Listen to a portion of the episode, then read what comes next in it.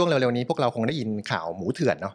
นะครับเออผมก็ไม่น่าเชื่อนะว่าผมก็ connect the dot ไอ้เรื่องนี้นะว่าเฮ้ยมันไม่ไม่ได้ต่างจากวงการเทคเลยนะนะอีคอมเมิร์ซอะไรเงี้ยนะครับคือคือหมูเถื่อนเนี่ยมันก็คือต้องบอกว่าประเทศไทยเนี่ยทราบไหมฮะว่าเรามีกฎหมายเนาะห้ามนำเข้าห้ามนำเข้าอย่างไรพวกเนื้อเนื้อหมูอะไรเงี้ยเพราะว่าเพราะว่าประเทศไทยเนี่ยผลิตเองได้เป็นสินค้าที่ผู้ผู้ประกอบการไทยก็คือเกษตรกรเนี่ยสามารถที่จะผลิตเองได้ดังนั้นห้ามนำเข้าคืออันดับแรกที่ผมตกใจนะก็คือคือเวลาเราคุยกันเรื่องแบบว่าเฮ้ยสงครามล่าอาณานิคมเนี่ยเราเราในวงการเราคนวงการเทคเนาะเราก็จะนึกถึงแบบอีคอมเมิร์ซนึกถึงแบบแอปเรียกแท็กซี่อะไรเงี้ยนะฮะแต่พอเจอเรื่องหมูเถื่อนไปเนี่ยผมฟังเรื่องราวที่เขาเล่าให้ฟังหลังใหม่เนี่ยนะปรากฏว่าเฮ้ยมันเหมือนกันเลยว่ะนะครับก็คืออันดับแรกเนี่ยมูลค่ามันเยอะมากนะครับมูลค่าหมูเถื่อนนี่ประมาณประมาณการเท่าไหร่ทราบไหมฮะประมาณ เจ็ดพัน เจ็ดพัน กว่าล้านนะครับจากจากมาร์เก็ตไซส์ประมาณสัก ห้าหมื่น นะเอากลมๆผมว่าประมาณเกือบหนึ่งในห้าของหมูที่เรากินกันอยู่ตอนนี้ไม่รู้กินหมูบราซิลกันอยู่หรือเปล่านะฮะนะครับคือตอนแรกคิดว่าไปซื้อของแบบไปเดินไปตลาดสดซื้อหมูเนื้อหมูเนี่ยบนเขียงเงี้ยหรือเดินเข้าห้างที่เป็น discount store ชื่อดังอย่างเงี้ยนะฮะเรานึกว่าเอ้ยเราช่วยเกษตรกรไทยที่ไหนได้เงินไหลไปบราซิลนะครับแถมพวกนี้เนี่ยไม่ได้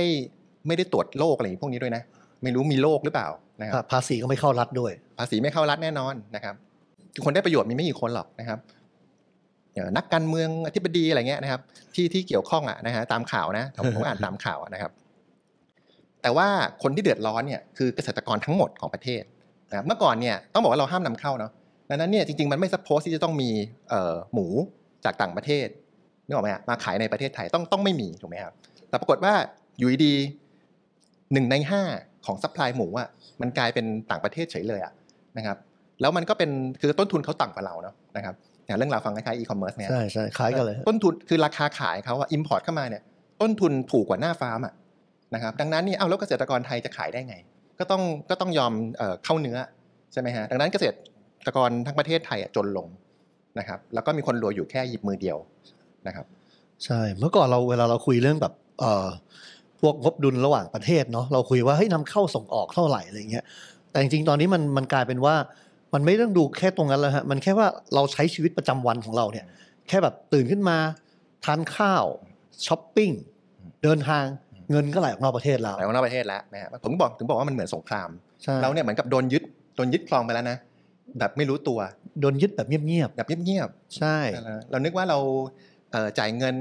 ซื้อของแล้วเงินก็ได้กับเจ้าของร้านไม่ใช่เงินไหลไปนู่นเดี๋ยวไปนี่นะครับใช่จองจองโรงแรมเงินก็ไหลออกแล้วเข้าแพลตฟอร์มหักไป สามสิบเปอร์เซ็นต์ สี่สิบเปอร์เซ็นต์ น่ะแล้วแต่ก่อนที่เราจะมาถึงทางแก้ผมอยากเห็นก่อนว่า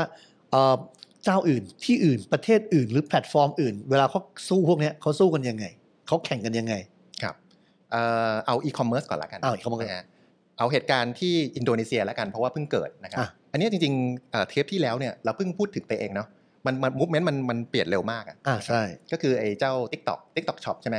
อ่านะครับ TikTok Shop เนี่ยก็คือทำโซเชียลคอมเมิร์ซที่อินโดนีเซียนะครับก็คือไปขายของบน TikTok นั่นแหละนะครับแล้วก็ทางรัฐบาลอินโดนีเซียเนี่ยก็ออกมาสั่งเบรกนะครับคือแบบสั่งสั่งห้ามขายเอ่อของบน TikTok เลยนะด้วยเหตุผลอะไรรู้ไหมฮะอะไรปกป้องผู้ประกอบการท้องถิ่นผมชอบคำนี้มากนะคือคือเป็นเหตุผลที่ simple มากอ่ะนะครับ make sense แล้วก็ simple แบบตรงไปตรงมาไม่ต้องตีความเยอะนะครับถามว่าทำไมประเทศไทยต้องห้ามนำเข้าหมูอ่าหรือหรือว่าพวกใบชาอะไรก็เหมือนพวกตระกูลชาก็เหมือนกันนะคือเพราะว่าประเทศไทยผลิตเองได้เรามีกฎหมายตัวนี้เพื่อปกป้องผู้ประกอบการท้องถิ่นนะเพื่อให้ผู้ประกอบการท้องถิ่นเนี่ยอยู่ได้แข่งขันได้ถึงแม้ต่างประเทศจะถูกกว่าเราเราก็จะไม่ให้นำเข้าอะไรประมาณนี้มันมันต้องมีกำแพงฮะไม่งั้นกลายเป็นว่าประเทศที่ผลิตได้ถูกกว่าส่งเข้ามาขึ้นมาแล้วก็สวยหรือนำเข้ามาก็ต้องมีกำแพงภาษีใช่ไหมมันจะมีเรื่อง international trade เนี่ยมันก็จะมี tariff non tariff barrier มาตรการทางภาษีและไม่ใช่ภาษีระบบโควต้าระบบโน่นนี่นั่นทั้งหมดเนี่ยเกิดขึ้นมาเพื่อปกป้องผู้ประกอบการท้องถิ่นหน้าที่ก็คือรัฐบาลนะฮะของประเทศไทยก็เดี๋ยวค่อยวนมาคุยแล้วกันนะฮะเอาเป็นว่าเล่าของอินโดก่อนรัฐบาลอินโดก็ซื่อๆเลยนะครับไม่ให้ขายนะครับไม่ให้ขายอันนี้เมื่อประมาณไม่ถึงเดือนเองนะข่าวนี้นะครับตัดภาพมาปัจจุบันเนี่ย TikTok บอกโอ้โหไม่รู้จะทำยังไงอ่ะแบบคงเจรจากับเขาไม่รู้เรื่องมั้งนะแบบถ้าเป็นประเทศแถวๆนี้ก็อาจจะเอ่อเกียร์เสียกันซูเอียกันได้เนาะนะครับปรากฏว่าที่อินโดเจรจาไม่ได้เว้ยนะครับ TikTok ก็เลย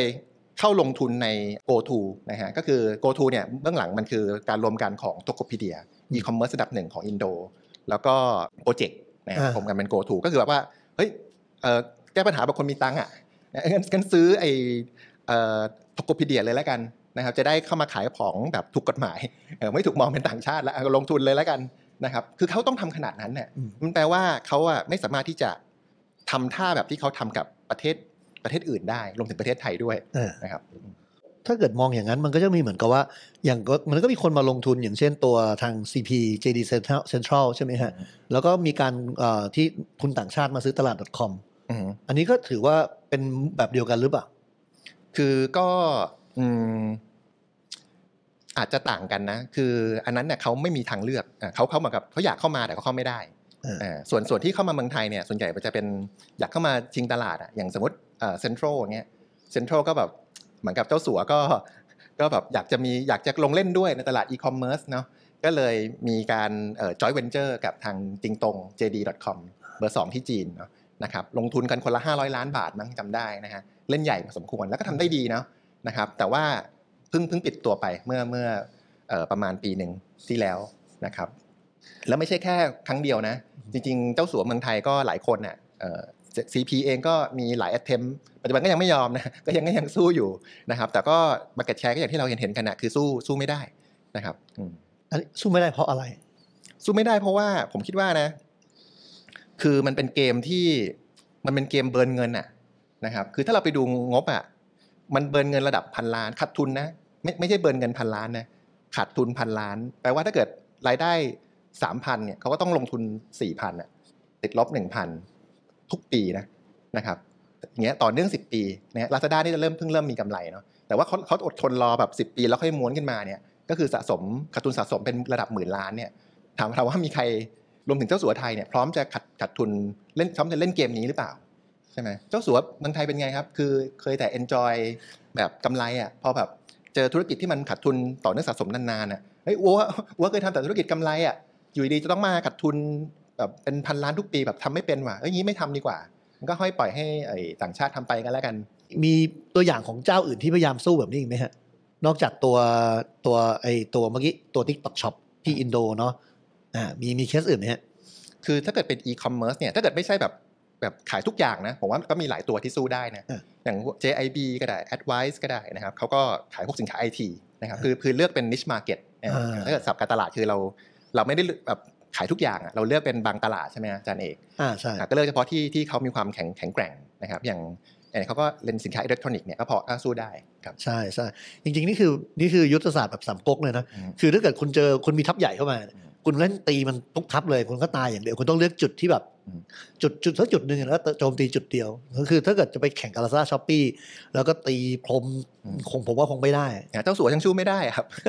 เราพวกเราจะเอาอะไรสู้เราไม่สู้เลยเขาจะมีสตาร์ทอัพจะเรสฟันมาคุณเรสฟันได้เท่าไหร่นั่นแต่สิฮะโอเคแล้วเคสของต่างประเทศมีอีกไหมฮะที่แบบพยายามสู้อย่างนี้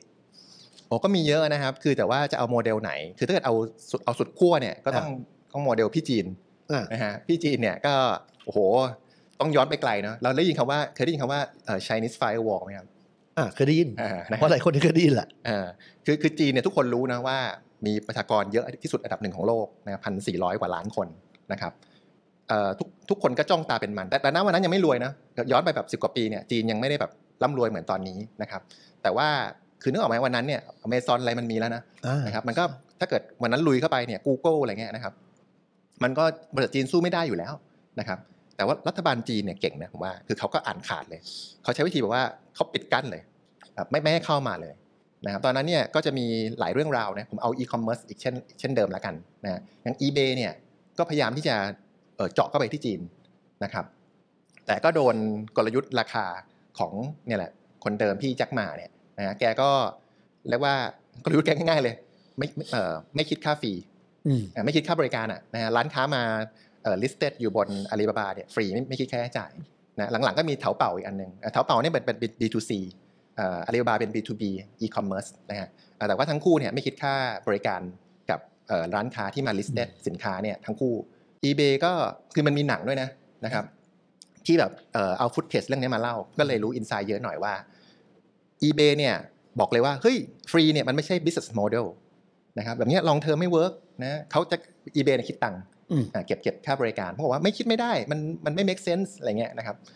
เออแจ็คหม่าก็บอกว่ายิ้มเลยเออดีเลยเนี่ยอยากให้อยากให้ตอบโต้แบบนี้แหละนะครับจนในที่สุดเนี่ยอยู่มาไม่กี่ปีอ่ะก็ eBay ก็ก็ถอยฉากไปคือเวลาไปที่จีนเนี่ยเราผมว่ามันมันเหมือนไม่ใช่ประเทศเลยนะมันเหมือนอีกโลกหนึ่งเลยมากกว่าคือเราจะใช้มันจะเข้านู่นเข้านี่ไม่ได้เยอะเข้า Google ไม่ได้เข้า Facebook ไม่ได้นะฮะเราก็ต้องต้องติดตั้งพวกโปรแกรม วี พี เอ็น อะไรเงี้ยนะครับแล้วก็แอปทุกอย่างก็เป็นโลคอลหมดนะฮะคือเรานึกภาพได้เลยว่าถ้าเกิดเ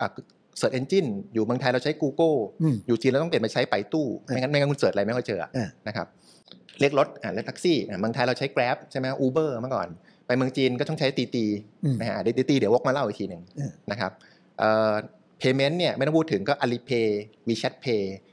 เรื่องแชทเมืองไทยใช้อะไรฮะใช้ ไลน์ ใช่ไหมครับที่จีนก็มี WeChat อย่างเงี้ยนะครับคือทุกอย่างเป็นค่ายจีนหมด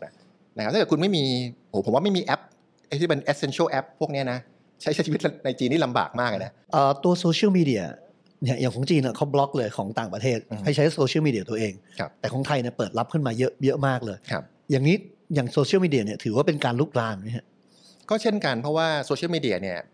business model คืออะไรก็คือโฆษณาเก็บเก็บค่าโฆษณาใช่ไหมครับลองนึกภาพว่าถ้าวันนี้ไม่มี Facebook ไม่มี Google ไม่มี Twitter X เนี่ยเงินโฆษณาจะไหลไปไหนเมื่อก่อนก็สามห้าเจ็ดเก้านะช่องช่องทีวีวิทยุนิตยสาร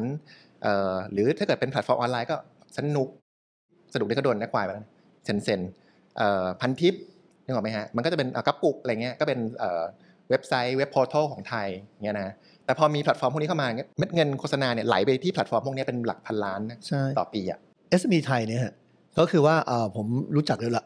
ลายเจ้าเนาะเจ้าหนึ่งยิงโฆษณาทาง Google หลักแสนหลักล้านต่อปีอีกเจ้าหนึ่งก็ยิงโฆษณาทาง Facebook ก็หลักแสนหลักล้านต่อปีสินค้าเป็นสินค้าไทยขายของให้คนไทยแต่ว่าเงินค่าโฆษณาออกไปต่างประเทศแล้วครับเมื่อก่อนไม่เสียแวตด้วยนะสมมติผมลงโฆษณาบนพันทิปเนี่ยผมต้องเสียแวต เจ็ดเปอร์เซ็นต์ ด้วยนะแต่ว่าถ้าเกิดผมลงบนแพลตฟอร์มต่างประเทศเนี่ยเมื่อก่อนนะไม่ต้องเสียนะพูดง่ายคือต้นทุนแพลตฟอร์มไทยอ่ะแพงกว่า เจ็ดเปอร์เซ็นต์ ใช่เมื่อก่อนนะแต่ตอนหลังๆเนี่ยก็มีมีภาษี e-service มั้งขึ้นมาเนี่ยก็คือทำให้การแข่งขันเนี่ยเท่าเทียมเสรีและเป็นธรรมมากขึ้นแต่ว่าเพิ่งเกิดขึ้นนะเราก็โทนขี่ เจ็ดเปอร์เซ็นต์ เนี่ยมานานแล้วครับแล้วช่วงหลังปรากฏว่าของจีนกันถูกกว่าก็เอาของจีนมาขายโอ้โดนหลายเด้งครับใช่ฮะโดนหลายเด้งก็เราพูดถึงเม็ดเงินที่มันหายไปเนี่ยคือหลากหลายรูปแบบมากถึงบอกว่าแหละมันเหมือนมันเหมือนสงครามแหละนะครับเพียงแต่ว่ามันเป็นสงครามที่เราไม่คุ้นเคยแล้วก็ไม่รู้ตัวด้วยแบบโดนดูดเงินไปแบบไม่รู้ตัวโดนยึดไปแบบไม่รู้ตัวทุกวันนี้เราเดินไปร้านค้าแถวนี้เนี่ยบางทีอาจจะเป็นร้านค้าต่างประเทศก็ได้นะโรงแรมก็เหมือนกันนะจะเป็นต่างประเทศก็ได้เจ้าของอ่ะใช่ใช่จริงๆผมผมดีใจอย่างหนึ่งที่ยังมีเรื่องหนึ่งที่ทางต่างประเทศยังยึดเราไม่ได้ก็คือ payment payment อ๋อครับใช่จริงๆมีมีหลายค่ายมากพยายามจะมาพยายามพยายามมาเป็น payment ตรงกลางให้เราซึ่งผมผมอันนี้ต้องให้เครดิตตัวpayment ของไทยที่ยังที่ยังยังไม่โดนยึดมีช่วงหนึ่งผมเห็นตัวเนี่ยผู้ชื่อ Alipay มั้งฮะพยายามจะเข้ามาอยู่ในเซเว่นช่วงนั้นผมแบบผมตกใจมากผมบอกว่าถ้าเกิดต่อไปเราซื้อของเซเว่นจ่ายเงินผ่าน payment เขานี่คือเงินเงินแบบแค่ซื้อซื้อแบบหมักฝรั่งอันนึงเงินก็ไหลออกนอกประเทศแล้วครับมันโหดขนาดนั้นจะบอกว่าจริงๆ Alipay หรือว่าบริษัทเขาชื่อ Ant Financial เนี่ยจริงๆเขาก็เป็นเป็น investor ลงทุนใน True Money เหมือนกันนะนะครับแต่เขาแต่เขาก็ไม่ได้ถือหุ้นใหญ่แต่เขาเขาเข้ามาหลายปีแล้วคือไม่ได้ไม่ได้ศูนย์แหละแต่ก็ไม่ใช่เกินครึ่งครับแล้วก็แบงก์เองเนี่ยเราของไทยเนี่ยแบงก์แบงก์ยังค่อนข้างแข็งแรงเนาะนะครับแต่ว่าตอนปีสี่สิบเนี่ยถ้าเราย้อนไปเนี่ยแบงก์แบงก์ก็แย่เหมือนกันตอนนั้นเนี่ยก็ต้องต้องไปเพิ่มทุนแล้วก็มีการลงทุนจากต่างประเทศดังนั้นเนี่ยก็มีถือหุ้นต่างชาติอยู่ระดับหนึ่งเหมือนกันขนาดขนาด level แบงก์นะแต่เรื่องราวผ่านมายี่สิบกว่าปีแล้วมันก็สัดส่วนก็ค่อยๆส่วนใหญ่ก็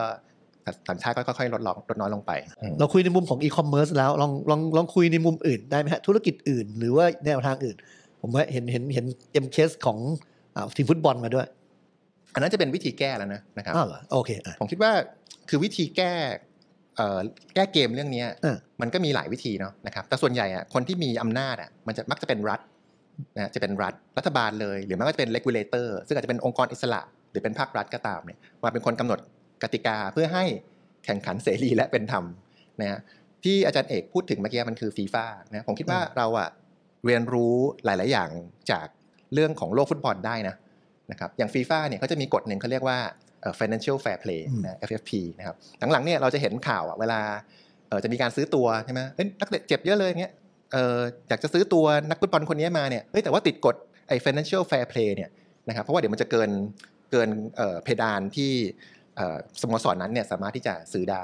งั้นเราแวะมาคุยเรื่องเคสของแมนซิตี้กันนิดนึงนะครับว่าคือตอนนั้นเนี่ยผมจำได้เลยย้อนย้อนไปไกลหน่อยนะครับตอนที่ทางชิคมันซูเนี่ยเป็นเศรษฐี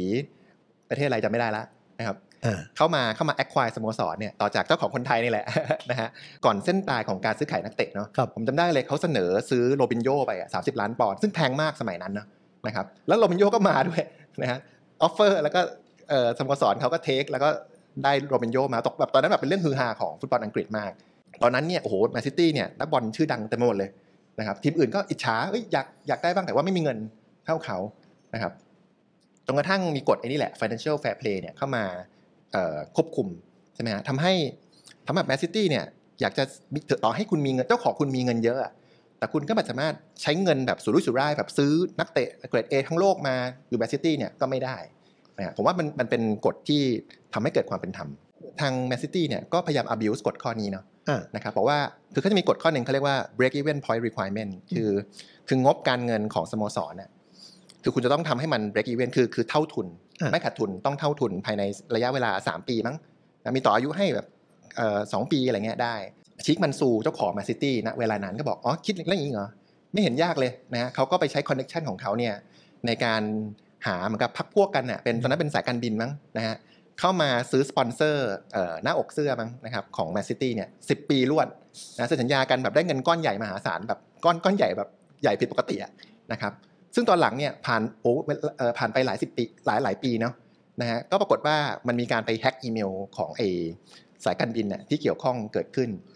ทำให้รู้ว่าในไอเงินที่มาสปอนเซอร์ชิปแมนซิตี้ตอนนั้นเนี่ยมันเป็นเงินของเจ้าของแมนซิตี้เองเหมือนอัดยายซื้อขนมยายนะครับถ้าเป็นสุภาษิตไทยอ่ะคือเอาเงินตัวเองอ่ะมาฝากเพื่อนให้ยูเอาเงินมาสปอนเซอร์ชิปสโมสรไอหน่อยนะแต่ว่าเดี๋ยวเดี๋ยวเคลียร์ให้นะครับอันนี้ไม่มีใครรู้จนกระทั่งไอ้อีเมลมันดันถูกแฮ็กก็เลยรู้เป็นคดีขึ้นมาลองมาเปรียบเทียบกับทางผู้คุมกฎหรือ regulator ของอีคอมเมิร์ซไทยบ้างคุณคกมองมองว่ายังไงเออเหมือนไม่มีอ่ะใช้คำนี้เลยครับคือโอ้แข่งกันได้สะดวกมากเลยนะฮะก็คือแข่งได้แข่งเสรีจริงๆนะฮะแต่เป็นธรรมหรือเปล่านี่อันนี้ไม่แน่ใจนะครับคืออาจารย์เอกลองนึกดูแล้วกันว่าโอ้โหของโลกฟุตบอลน่ะฟีฟ่าเงี้ยโอ้โหมีกฎมีกฎไอ้ financial fair play เนี่ยคุมแบบเข้มข้นมากเลยสโมสรใหญ่คนมีตังคนรวยเนี่ยไม่กล้าใช้เงินน่ะนะครับของไทยมีไหมนะฮะเราลองดูนะไอ้อีคอมเมิร์ซแพลตฟอร์มเจ้าดังเนี่ยลองดูพรีเซนเตอร์ก็ได้เขาจ้างใครโอ้โหมีจ้างดาราดังๆนั่นนะเฉินหลงนะฮอนบินนะผู้กองโรนัลโดอย่างเงี้ยนะครับโอ้โหเขาคิดว่าใช้เงินเท่าไหร่จ้างพรีเซนเตอร์พวกนี้นะครับในปีที่เขาขาดทุนระดับเป็นหลักหลายพันล้านน่ะนะครับคือเขาแข่งกันขนาดนั้นแล้วก็พร้อมจะเบิร์นเงินพร้อมจะขาดทุนนะเพื่อให้ได้มาซึ่ง market share นะครับคุณโคกในในมุมของคุณโคกเอง e-commerce ไทยเนี่ยตอนที่เราใช้จ่ายกันอยู่ประจำวันเนี่ยช้อปปิ้งเลยพวกนี้เงินมันไหลออกนอกประเทศขนาดไหนแบบไหนอย่างไรโอ้โหเอาเอาเรื่องของมูลค่าก่อนแล้วนะครับ e-commerce ไทยเนี่ยรวมกันทั้งตลาดเนี่ยเราพูดถึงตัวเลขระดับแสนล้านเนาะนะครับระดับแสนล้านนะครับโอ้แล้วก็โตขึ้นโดยเฉพาะช่วงโควิดเนี่ยโตก้าวกระโดดเลยนะธุรกิจอะไรที่มันเกี่ยวข้องกับอีคอมเมิร์ซเนี่ยโตหมดถามว่าโตแล้วดีไหมโตดีก็ต้องดีสิธุรกิจในประเทศไทยโตเนี่ยนะครับลองคิดดูนะฮะอีคอมเมิร์ซเหมือนเดิมร้านค้าในแพลตฟอร์มเนี่ยเป็นร้านค้าไทยกี่เปอร์เซ็นต์กี่เปอร์เซ็นต์กี่เปอร์เซ็นต์ไม่ออกไหมฮะคือถ้าเกิดเดาเดาตัวเลขดูนะเราก็คงคิดว่าเอ้ยครึ่งครึ่งมั้งหรือว่าเฮ้ยไทยก็ต้องเยอะกว่าสินี่มันแพลตฟอร์มในประเทศไทยนะคำตอบคือไม่ใช่นะผมคิดว่า เจ็ดสิบเปอร์เซ็นต์ ขึ้นไปเนี่ยเป็นร้านค้าต่างชาตินะครับแล้วก็นอกจากร้านค้าแล้วนะครับสินค้าด้วยนะฮะสินค้าในในร้านค้านั้นเนี่ยเป็นสินค้าไทยหรือต่างชาติก็ต่างชาติอีกนะเกิน เจ็ดสิบเปอร์เซ็นต์ นะฮะคำถามสุดท้ายนะครับไอ้ สามสิบเปอร์เซ็นต์ ที่เหลือเนี่ยก็คือร้านค้าไทยนะขายสินค้าไทยหรือเปล่านี่กลายเป็นว่าตอนนี้ตอนนี้คือสินค้าที่เราเห็นกันอยู่ไม่ว่าเป็นของอะไรก็แล้วแต่ผมบอกได้เลยว่าจริงๆเราเห็นมาเนี่ยหลายๆเจ้ามาจากจีนแทบทั้งนั้นเลยครับคุณโคกพอคือตอนนี้ผมมั่นใจว่าหลายคนช้อปปิ้งผ่านทาง Lazada Shopee คุณโคกซื้ออะไรในช้อปปิ้งช้อปปิ้งใน Lazada Shopee ด้วยไหมฮะก็ซื้อก็ซื้อแหละครับ ซื้อโอ้ก็หลายอย่างของในชีวิตประจำวันแกดเจ็ตอะไรพวกเนี้ยคุณโค้กรู้ไหมครับว่าใน TikTok Shop เนี่ยตอนนี้สินค้าที่ขายกันแล้วเฮฮาขายกันกระจัดกระจายมากคือกระดาษทิชชู่อ๋อครับกระดาษทิชชู่นี่คือแบบซื้อผ่านตัว TikTok Shop นี่คือราคาถูกมากแล้วนี่คือมาจากจีนแน่นอนคือนั้นตอนนี้เรากลายเป็นว่าร้านค้าที่เราขายของกันอยู่ของที่ขายก็มาจากจีนแล้วคนไทยที่ขายของก็ขายของจีนให้คนไทยแถมขายเสร็จก็ต้องจ่ายเปอร์เซ็นต์ให้ด้วยครับเปอร์เซ็นต์ตรงนี้พอพอประมาณได้ไหมว่าเปอร์เซ็นต์มันเท่าไหร่ผมบอกตัวเลขเดียวแหละนะครับผมว่าก็มันก็ถ้าเกิดอีคอมเมิร์ซผมว่ากำไรไม่เยอะก็เต็มที่ก็ ห้าสิบเปอร์เซ็นต์ นะ สิบเปอร์เซ็นต์ ถึง ห้าสิบเปอร์เซ็นต์ น่ะแถวๆนี้นะครับเพราะเพราะว่ามันมันมันไม่ต้องขายผ่านพวกเอ่อรีเทลเลอร์ละเอ่อตามห้างอะไรเงี้ยซึ่งจะโดนหักหัวคิวไปอีกใช่ไหมครับอันนี้มันเป็นเหมือนกับ direct sale ละก็คือมีแค่โรงงานแล้วก็ตัวแทนที่จีนตัวแทนที่ไทยแล้วก็ลูกค้าละมันเหลือแค่สี่ สาม หอบนะครับมาร์จิ้นก็เลยแบ่งกันได้เยอะหน่อยแต่ถึงแม้แบ่งกันได้เยอะอ่ะการที่เราเป็นแค่รีเซลเลอร์อ่ะเราก็ได้กำไรไม่ได้เยอะมากหรอกเขาก็แบ่งไอ้ จี พี ตรงนั้นน่ะให้เราไม่ได้ไม่ได้มากก็แล้วแต่ประเภทสินค้าอีกนะครับและจะบอกว่าวันเวลาตรงนั้นเนี่ยมันเหลือน้อยลงเรื่อยๆแล้วนะเพราะว่าต้นน้ำอ่ะก็คือโรงงาน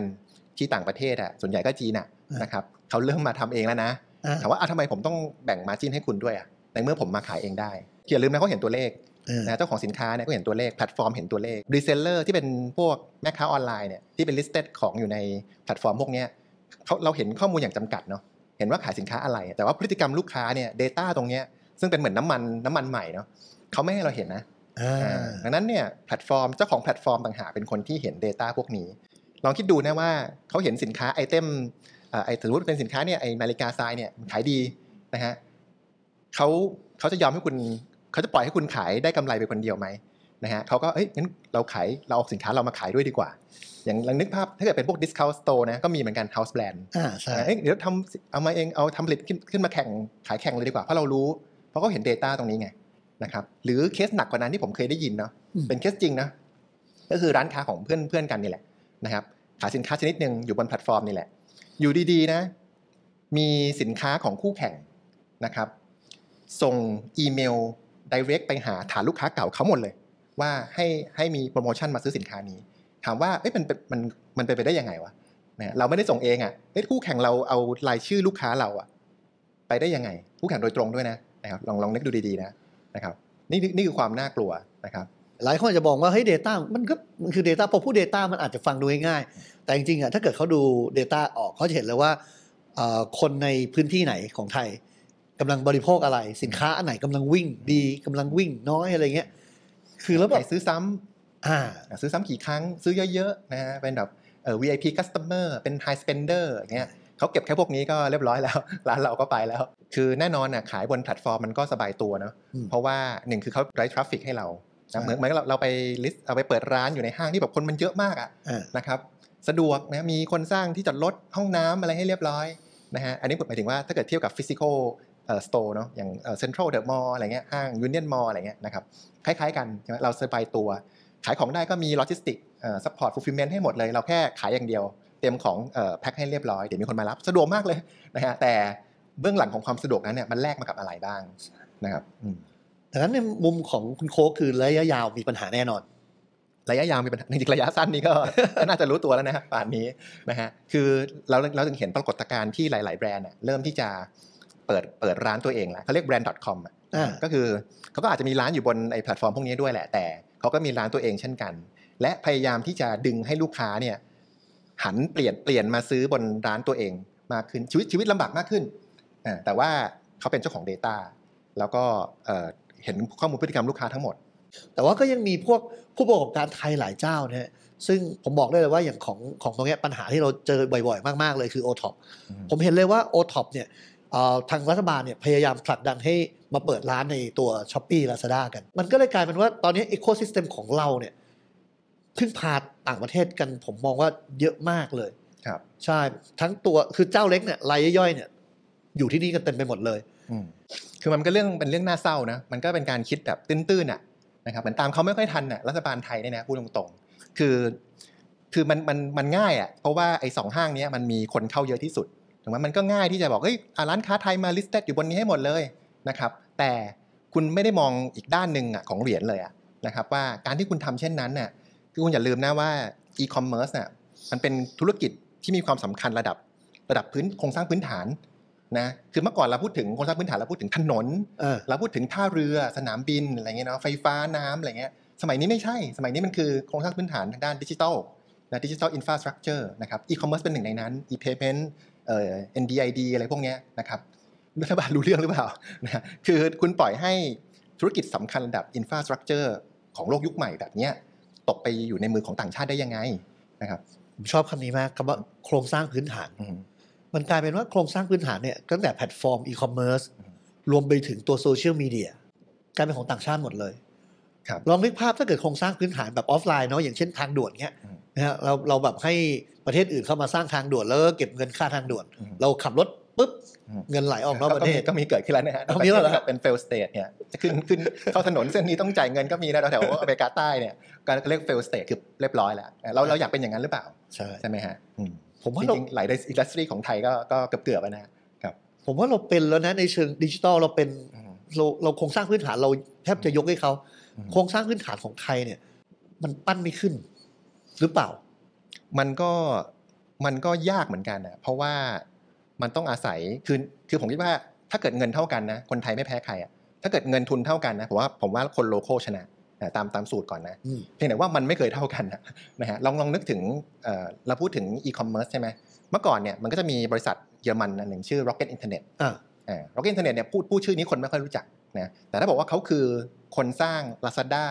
Zalora Easy Taxi เอ่อ Food Panda ทั้งหมดนี่คือของ Rocket หมดนะนะครับแล้วเวลาเข้ามาเนี่ยผมเคยสตัดดี้ไอ้แผนเขาเหมือนกันเวลาเขาเข้ามาเขาทำยังไงรู้ไหมฮะคือพวกเนี้ยคือคือ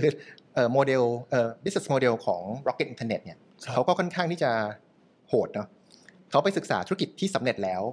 ของอเมริกานะอีคอมเมิร์ซก็คือ Amazon เอ่อ Food Delivery ก็คือ Grubhub อะไรเงี้ยนะครับแล้วเขาบอกว่าเขาจะโคลนใน business เนี้ยไปทำที่ประเทศอื่นที่ไม่ใช่อเมริกาทั่วโลกเลยนะเขาไม่ทำแค่เอเชียเขาทำลาตินอเมริกายุโรปอะไรเขาก็ทำเวลาเข้ามาเนี่ยเขาก็จ้างแบบโอ้โหโฟลเดอร์สามคนแบบไฮโปรไฟล์หมดนะครับเงินเดือนแพงนะฮะแล้วก็มี business model ที่ proven success มาแล้วจากต่างประเทศคือไม่ต้องคิดใหม่นะครับใส่เงินเข้าไปก้อนแรกโอ้ล้านเหรียญสองล้านเหรียญลุยหกเดือนไม่เวิร์กไล่ออกนะฮะใส่ทีมใหม่เข้ามาคือแบบมัน execute กันแบบรวดเร็วแล้วก็ด้วยเงินทุนมหาศาลมี know how ขึ้นมาจากทั่วโลกเนี่ยนะครับคือแข่งกันแบบเนี้ยแล้วก็อย่างตัวที่เขาแบบไปไปรอดถึงทุกวันนี้ก็อย่างเช่น Lazada เงี้ยนะครับคิดดูนะเขายืนระยะสิบปีขาดทุนปีละพันล้านสิบปีนะครับเอ่อ founder ของเขาเนี่ยชื่อไอ้ซัมเวอร์เนี่ยมันเป็นพี่น้องสามคนนะตระกูลซัมเวอร์ไอ้ตัวหลักชื่อโอลิเวอร์อ่าเขาบอกเขาบอกว่าตัวเขาเองเนี่ยเขาเขาให้นิยามตัวเองนะเขาคือ the most aggressive guy in the on the internet อย่างเงี้ยคือคือแบบว่าโมเดลเขาแบบเขาเป็นคนแบบโคตรเขี้ยมเกรียมมากอ่ะทางด้าน business model คือแบบลุยคู่แข่งต้องตายตายเรียบอะไรเงี้ยนะครับเขาสามารถที่จะยอมขาดทุนสิบปีอ่ะนะครับลองผมลองเทียบนี้แล้วกันว่าถ้าเราต้องแข่งแข่งกันดำน้ำนะครับเราแข่งกีฬาคือแข่งกันดำน้ำดำน้ำแปลว่าขาดทุนนะถ้าเกิดโผล่มาผิวน้ำแปลว่าเ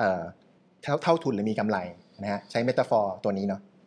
เขาบอกว่าเฮ้ยแข่งกันแข่งดำน้ำกันไหมอาจารย์เอกนะครับแต่ผมดำได้สิบปีนะ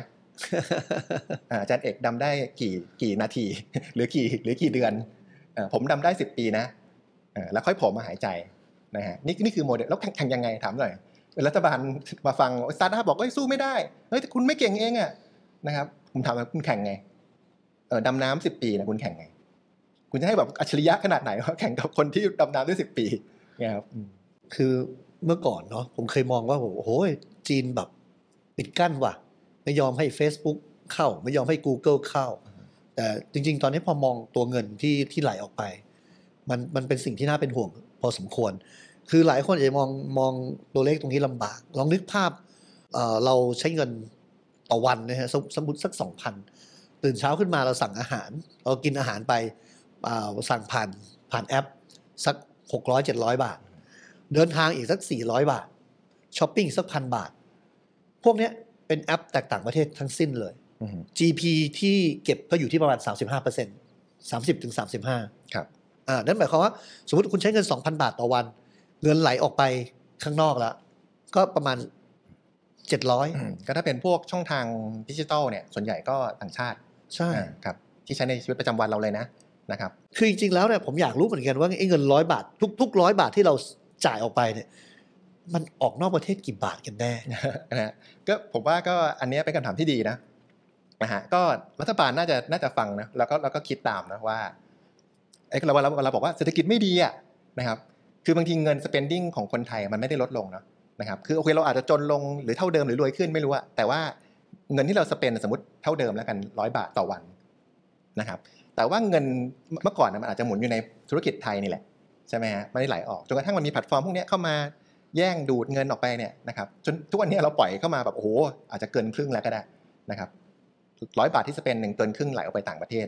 รวมๆคนไทยก็เลยรู้สึกว่าเฮ้ยเศรษฐกิจไม่ดีเลยอะจริงๆคนไทย spend เงินเท่าเดิมใช้เงินเท่าเดิมต่อวันเนาะนะครับแต่เออเงินมันมันหายไปจากกระเป๋าคนไทยเฉยเพราะเราไม่ได้อยู่ในระบบนิเวศของเราอีกต่อไปแล้วเราไปพึ่งระบบนิเวศคนอื่นครับถึงบอกเนี่ยมันถึงชื่อตอนนี้มันถึงบอกว่าเป็นสงครามล่าอาณานิคมแบบไม่ใช้กำลัง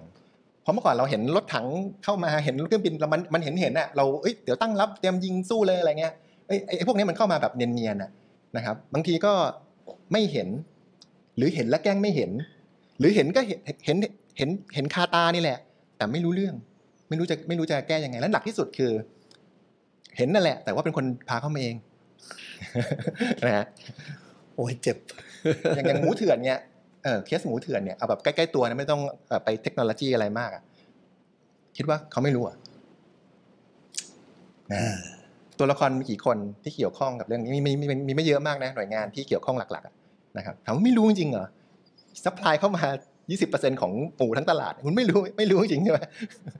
มันเข้ามาแบบว่าตู้สองตู้หรือเปล่าหรือเข้ามาแบบเป็นพันตู้นะครับอืมอันนี้อันนี้เป็น physical product เนาะมันก็จะแบบเห็นชัดๆอ่ะนะครับเจ็ดพันห้าร้อยล้านครับผมฟังแล้วดูปัญหาปัญหาใหญ่พอสมควรครับนะฮะเรามีมีมีประเด็นที่อยากจะขยี้ต่อไหมฮะหรือว่าเราจะบุกออนไปคุยเรื่องโซลูชันกันได้แล้วผมว่าเอาเรื่องเอาเรื่องเอ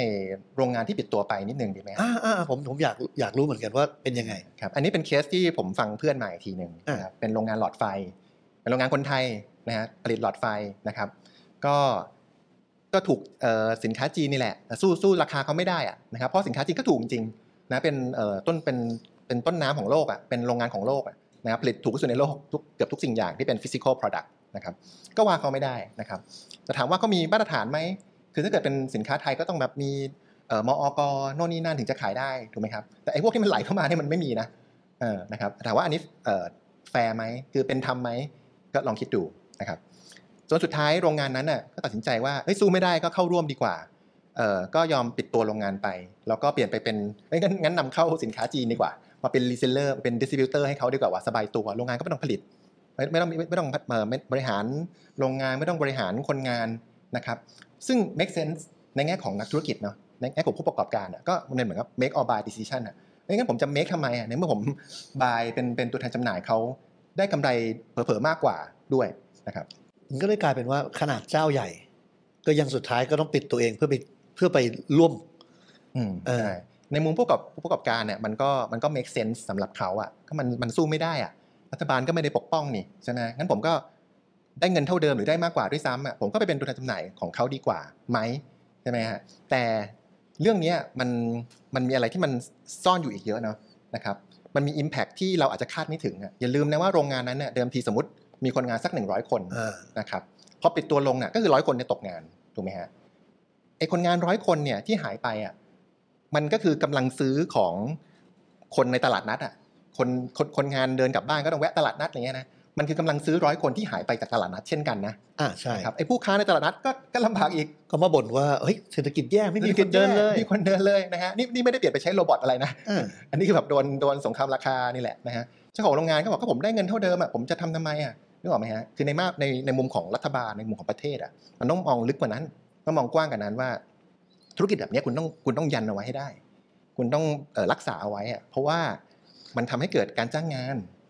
คำว่าคนมีงานทำก็คือมีกำลังซื้อนะแล้วก็พอคนมีงานทำมันก็ไม่ไปฉกฉกชิงวิ่งราวอ่ะนะอัตราอาชญากรรมมันก็ลดลงนึกออกไหมฮะคือดังนั้นเนี่ยคือคุณจะมาแบบแจกเงินหมื่นบาทแล้วก็หกเดือนเลิกเงี้ยมันมันไม่ได้มันไม่ทำให้คนแบบมีกำลังซื้อในระยะยาวมันมันไม่ซัสเทนอ่ะนะครับใช่มันมันกลายเป็นว่าพอพอไปจอยเขาปุ๊บเงินที่คนจะไหลมาสู่แรงงาน ก็เดินหายไปไปกระทบชิ่งคือผลกระทบอ่ะมันมันมันยิ่งใหญ่มันรุนแรงแล้วก็กระทบชิ่งเป็นโดมิโนไปไกลกว่านั้นเยอะจากการแค่รัฐบาลไม่ปกป้องผู้ประกอบการท้องถิ่นเนี่ยนี่แหละคือผลของมันใช่นี่แค่โรงงานเดียวนะครับปิดไปแล้วเท่าไหร่กำลังจะปิดอีกเท่าไหร่โหจริงๆผมนึกอีกเรื่องหนึ่งได้เลยจริงอาจจะต้องกลายเป็นอีกเทปหนึ่งด้วยซ้ำเพราะว่าพูดถึงการเลิกจ้างงานงานว่าโอเคพอย้ายไปขายของจีนก็เลิกจ้างงานระดับแรงงานเนาะแต่ว่าอยู่นี้มันกลายเป็นว่ามีมี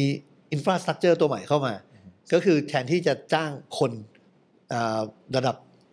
ขึ้นมาหน่อยก็คือแบบพวกแบบพวกทำงานเชิงเทคนิคคราวนี้ใช้ เอ ไอ แทน เอ ไอ ซึ่ง เอ ไอ ก็มาจากต่างประเทศอีกครับคราวนี้ก็จ่ายเงินให้ เอ ไอ ของต่างต่างประเทศนะฮะแล้วก็เราก็เลิกจ้างพวกพนักงานปริญญาตรีสักสองสามคนครับอ่าโรบอติกโรบอทอะไรพวกนี้ใช่ไหมครับใช่ใช่ก็ก็คล้ายๆกันนะก็ผมว่าก็เรื่องเดิมนะโรบอทเนี่ยเอ่อหุ่นยนต์เนี่ยมันไม่มันไม่แวะตลาดนัดก่อนกลับบ้านเนาะใช่ไหมฮะดังนั้นเนี่ยมันก็เหมือนกันมันคือกำลังซื้อที่หายไปนะครับคือโอเคสำหรับเจ้าของเจ้าของโรงงานอ่ะมัน make sense ที่จะเออเอาโรบอติกมาทำงานดีกว่านะก็คือใช้ใช้คนน้อยลง asset light เป็นแบบเบาๆไม่ต้องมี asset เยอะไม่ต้องมีคนงานเยอะนะครับเหมือนกับที่เราพูดว่า labor intensive ธุรกิจที่แบบ labor intensive ต้องใช้คนงานเยอะๆเนี่ยมันมันฟังดูเป็นคำที่แบบเชิงลบนิดนึงอ่ะใช่แต่ผมว่าคิดดีๆนะแต่มันแปลว่าธุรกิจเนี้ยมีการจ้างงานเยอะคนไทยมีงานทำใช่ไหมมีงานทำก็มีกำลังซื้อที่ตลาดนัดนะฮะเอาแบบมันใกล้ๆตัวหน่อยนะนะครับคือคุณคิดดีๆนะว่าไอ้พวกโรบอติก เอ ไอ หรือการที่คุณปล่อยให้ของต้นทุนถูกๆไหลเข้ามาอย่างเงี้ยแล้วเจ้าของโรงงานแปลงร่างเป็นตัวแทนจำหน่ายอ่ะมันมันดีจริงหรือเปล่านะครับพอมัน net effect มันมีบวกมีลบเนาะนะครับคอน sumer ชอบอยู่แล้วเพราะว่าเอ้ยของถูกของดีเอ่อช้าหน่อยไม่เป็นไรขอขอให้มันถูกแล้วกันไม่เป็นไรคอน sumer เขาเขามีสิทธิ์ที่จะคิดอย่างนั้นอยู่แล้วแต่ว่าผู้บริหารประเทศอ่ะไม่ไม่ควรคิดแบบนั้นเป็นเป็นปัญหาที่มันต่อเนื่องกันไปเรื่อยๆผมเข้าใจแหละว่าการที่การที่เราการที่เจ้าของธุรกิจอยากลดต้นทุนอยากไปเอาของที่มันขายง่ายมาแล้วทุนถูกมาดังนั้นเราก็ว่าอย่างที่อย่างที่คุณโค้กพูดอะเราว่าผู้ประกอบการไม่ได้แต่จริงๆแล้วผมมองว่าอาจจะต้องมานั่งคุยกับทาง regulator นะหรือทางรัฐบาลไทยว่าเฮ้ยคุณจะมีมาตรการป้องกันตรงส่วนนี้ยังไงครับจริงๆไอ้มาตรการกฎหมายอะไรพวกนี้มันมันมีอยู่แล้วนะอ่าใช่มันไม่ใช่ไม่มีนะนะครับมันมาตรการก็ anti trust ภาษาไทยคือการค้าแบบเป็นธรรมแล้วนะฮะหรือไม่ไม่มีแล้วไม่ไม่มีผู้ครอบครองเพียงแต่เพียงเจ้าเดียวอะไรเงี้ยมันมีหลายตัวมากเลยก็คือ anti trust anti competition นะฮะ anti dumping นะครับในไทยมีใช่ไหมมีครับมีมานานแล้วนะครับคือก็คือพูดง่ายๆคือเราเรียกว่าทุ่มตลาดป้องกันการห้ามทุ่มตลาดห้ามขายต่ำกว่าทุนนะเพราะเป็นการทำลายคู่แข่งโดยเฉพาะผู้ประกอบการที่เป็นผู้ประกอบการท้องถิ่นนะก็จะมีกฎหมายพวกนี้มีมานานแล้วนะครับจริงๆกฎหมายอันนี้ถ้าเกิดเคยได้ยินช่วงนี้ก็จะมีมีถูกเรสประเด็นขึ้นมาช่วงที่ ดี แท็ก กับ True ควบรวมกันก็มีคนเรสประเด็นเรื่องนี้ขึ้นขึ้นมาเหมือนกันครับเนี่ยอยากจะให้สรุปสั้นๆก่อนนะฮะก่อนที่จะเข้าเรื่องอื่นว่าไอ้คำว่าสงครามล่าอาณานิคมที่บอกว่ามันเสรีแต่ไม่เป็นธรรมเนี่ยมันเป็นยังไงครับก็ขีดเส้นใต้คำว่าเป็นธรรมเนาะนะครับคือเสรีเนี่ยเราเรารู้อยู่แล้วนะครับแต่คำว่าเป็นธรรมเนี่ยหมายถึงว่าคือเราเป็นเราเป็นผู้บริโภคอ่ะเราก็แน่นอนเราก็อยากซื้อของของถูกเนาะของของเหมือนกันจะซื้อของแพงกว่าทำไมอ่ะนะครับแต่ว่าถ้าเกิดเป็นเราเป็นคอน sumer เราพูดอย่างนั้นได้แหละนะครับแต่ถ้าเกิดมองในมุมของประเทศในแง่ของรัฐบาลผู้บริหารประเทศเนี่ยเราต้องมองลึกกว่านั้นนะครับเพราะว่าการที่เราปล่อยให้สินค้าต่างประเทศเนี่ยที่ต้นทุนถูกกว่าเข้ามาแข่งขันเนี่ยทำให้ผู้ประกอบการในประเทศสู้ไม่ได้เนี่ยในระยะยาวเนี่ยมันทำลายมันทำลายอีโคซิสเต็มนะมันทำให้ผู้ประกอบการไทยหายไปหรือบางทีตายไปทั้งอุตสาหกรรมเลยนะระยะยาวเนี่ยประเทศไทยจะลำบากโอเคนะครับผมมั่นใจว่าทางรัฐบาลเขาต้องมีพยายามมูฟเมนต์บางอย่างมีความพยายามบางอย่างที่จะแก้ตรงส่วนนี้เรื่องเศรษฐกิจประเทศคุณโค้ชมีอะไรพูดถึงนโยบายของรัฐบาลที่มีอยู่ในช่วงนี้บ้างไหมโอ้แทบไม่เห็นเลยนะ Digital Wallet คือ Digital Wallet เนี่ยโอ้โหมันมันไม่ได้ช่วยปัญหาเรื่องนั้นเลยนะDigital Wallet เนี่ยคือ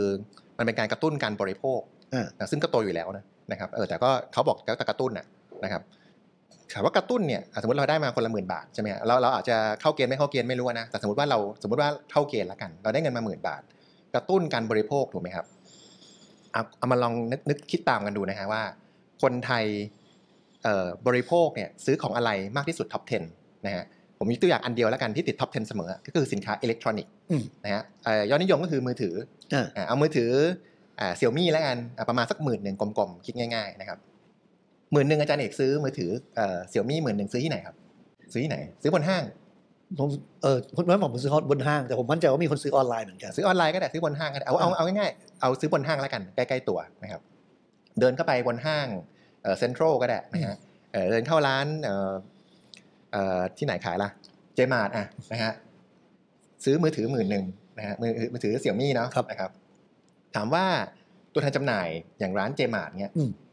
เขาได้ จี พี ได้ได้ได้เงินเท่าไหร่ได้กำไรเท่าไหร่ผมว่าก็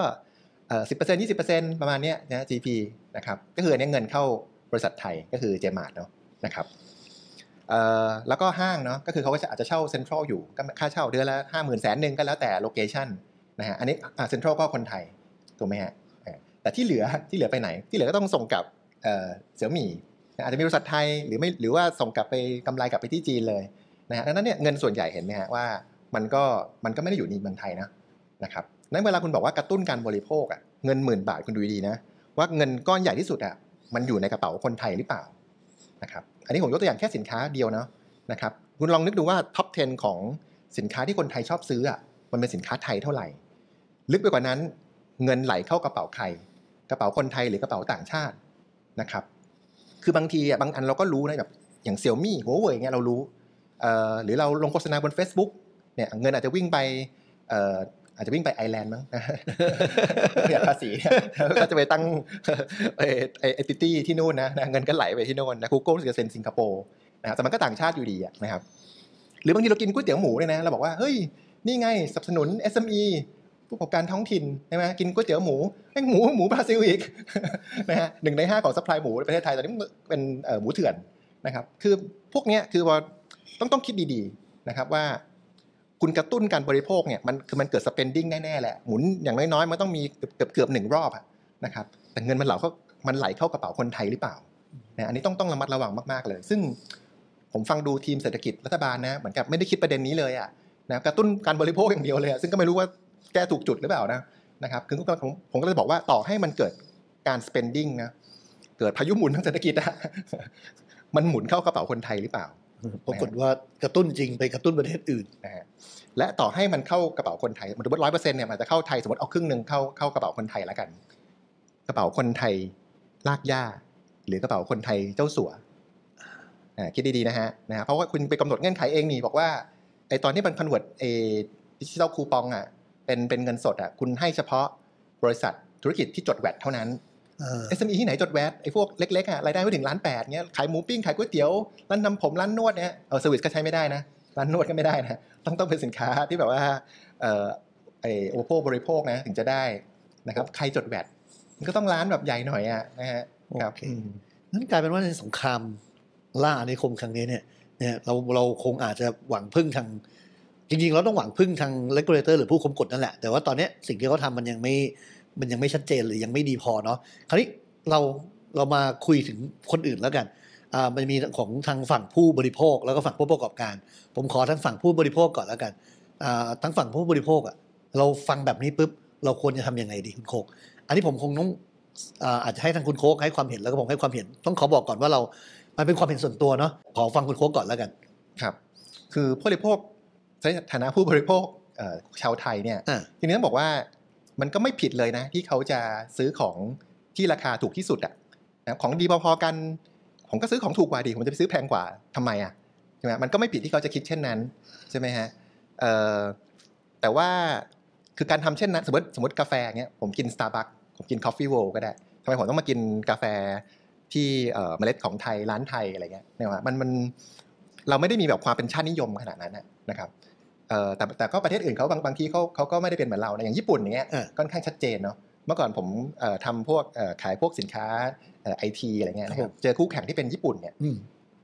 คนญี่ปุ่นบริษัทญี่ปุ่นเนี่ยเราก็รู้กันนะว่าแพงกว่าเขาก็จะซื้อญี่ปุ่นอ่ะเพราะเขามีมุมของแบบว่าเฮ้ย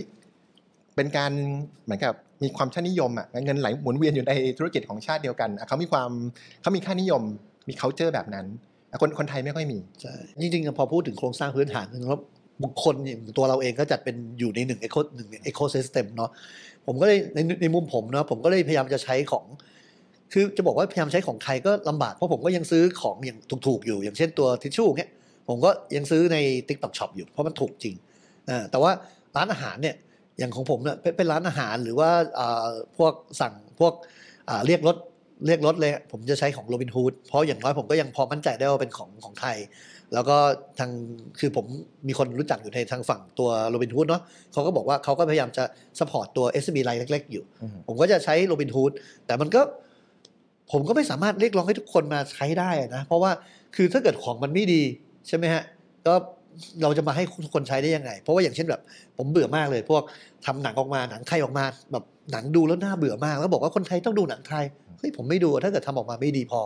แต่อย่างส่วนของตัวโรบินฮูดเนี่ยผมใช้แอปมันอาจจะมียังมีบล็อกมีบั๊กอยู่บางส่วนอะไรเงี้ยแต่ว่าผมกินอาหารปุ๊บผมรู้สึกว่าเอ้ยร้านอาหารมันโอเคผมก็ยังใช้กันอยู่บ้างนี่คือในมุมของผมนะครับก็ถ้าของมันไม่ดีนะคือจะมาบอกว่าต้องซื้อสินค้าไทยเพราะว่าเป็นร้านค้าไทยเนี่ยก็มันก็เป็นการขอคะแนนความเห็นใจอ่ะซึ่งผมว่าก็ไม่ค่อย make sense แล้วก็ผู้บริโภคชาวไทยก็ไม่ค่อยมี culture แบบนั้นนะครับเหมือนถ้าเกิดเป็นเขาเรียกอะไรนะท่านท่านเติ้งเสี่ยวผิงเนี่ยเคยบอกว่าแมวสีอะไรก็ได้ใช่ไหมขอให้มันจับหนูได้ก็แล้วกันอันนี้คือท่านกล่าวไว้เช่นนั้นนะผมว่าผู้บริโภคชาวไทยประมาณว่าของชาติอะไรก็ได้ขอให้มันดีและถูกแล้วกันก็ไม่ผิดอันนี้อันนี้ท่านเติ้งเสี่ยวผิงไม่เกี่ยวไม่เกี่ยวกับท่านท่านไม่ได้กล่าวไว้ผมกล่าวเองนะครับคราวนี้พอพูดแบบนี้ปุ๊บกลายเป็นว่าผู้ประกอบการไทยเนี่ยมองไปทางภาครัฐก็ยังแบบยังยังไม่ค่อยเห็นอะไรชัดเจนเท่าไหร่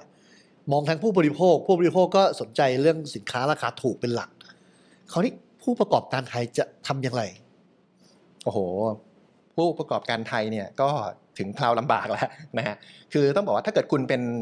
ตัวแทนจำหน่ายที่เคยแบบว่า enjoy การนำเข้าสินค้าจากต่างประเทศบวกมาจิ้นนิดหน่อยแล้วก็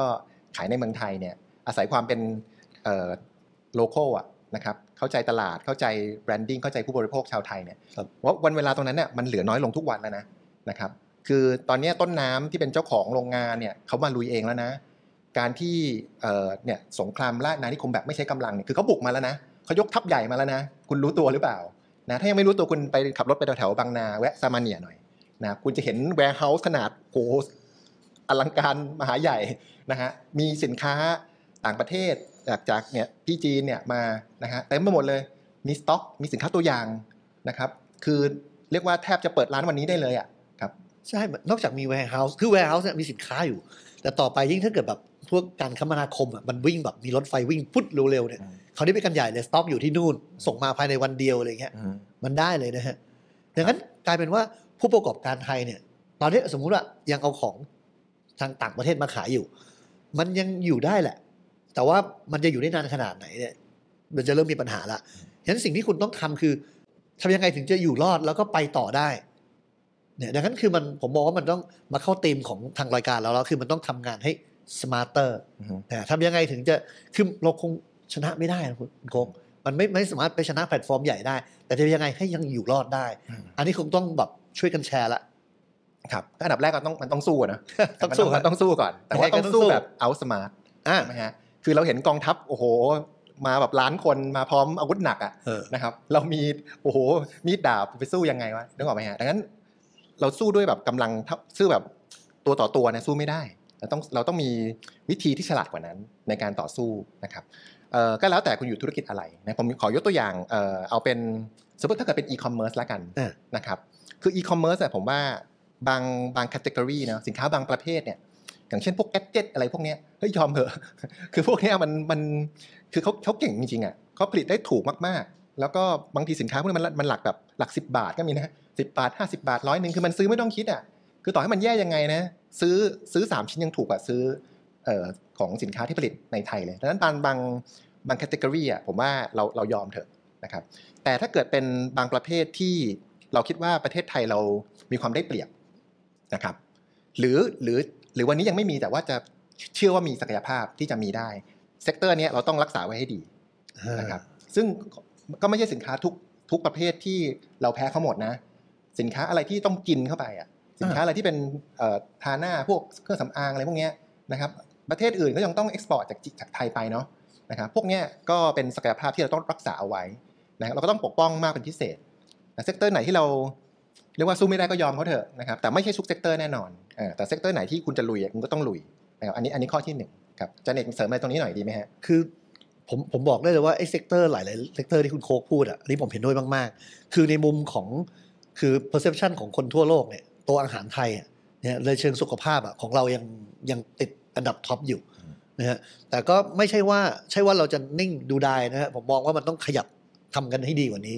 คือถ้าเกิดเรายังมองแต่เรื่องแบบทำออกมาแล้วคิดแต่เรื่อง pricing ประเด็นของของผู้ประกอบการไทยบางทีเนี่ยก็คือพยายามตีตลาดด้วยการ pricing ก่อนซึ่งมันเป็นเรื่องปกติที่เราเราชินกับการตลาดแบบ pricing อ่ะเพราะเจอ Shopee Lazada เข้ามาเงี้ยเจอสิบเอ็ด สิบเอ็ด สิบสอง สิบสองอะไรเงี้ยคือมันมี pricing ปุ๊บก็เอาใช้ pricing ไปเพื่อดึงลูกค้าแต่เขาจริงๆแล้วมันต้องพยายามคือดึงลูกค้าเข้ามาแล้วต้องพยายามให้ลูกค้าอยู่กับเราให้ได้โดยที่ไม่ต้องผ่านตัวตัวตัวแพลตฟอร์มอีกทีหนึ่งตรงส่วนนี้ที่ต้องทำให้ได้แล้วก็ตัวสกินแคร์เนี่ยผมบอกเลยคุณโค้กผมรู้จักสกินแคร์ของจีนบางบางรายที่แบบทำแพ็กเกจแล้วก็ดูดูดีมากเลยแล้วก็คือน่าเป็นห่วงผมมองว่าเขากำลังกำลังพัฒนาขึ้นมาดังนั้นเราอยู่นิ่งไม่ได้เราต้องขยับอยู่เรื่อยๆประเด็นคือเราจะขยับยังไงได้บ้างนะฮะในมุมในมุมของผมเนี่ยก็คืออย่างที่คุณโค้กพูดมาเลยก็คือเราเลือกเฉพาะจุดเราไม่สามารถทำอีคอมเมิร์ซหรือทำมาร์เก็ตเพลสแบบกระจายแล้วก็แข่งกับเขาได้หรอกตายอย่างเดียวเราต้องทำอีคอมเมิร์ซหรือมาร์เก็ตเพลสแบบเจาะเฉพาะด้านไปเลยอ่าผมบอกว่าคำว่าไทยยังขายได้นะสมมติถ้าเกิดผมบอกว่าเฮ้ยทำอีคอมเมิร์ซเป็นอีแพลตฟอร์มอันนึงขายแต่อาหารไทยการันตีโดยรัฐบาลไทยผมว่าเราเล่นได้นะแต่รัฐบาลไทยจะทำหรือเปล่านั่นแหละ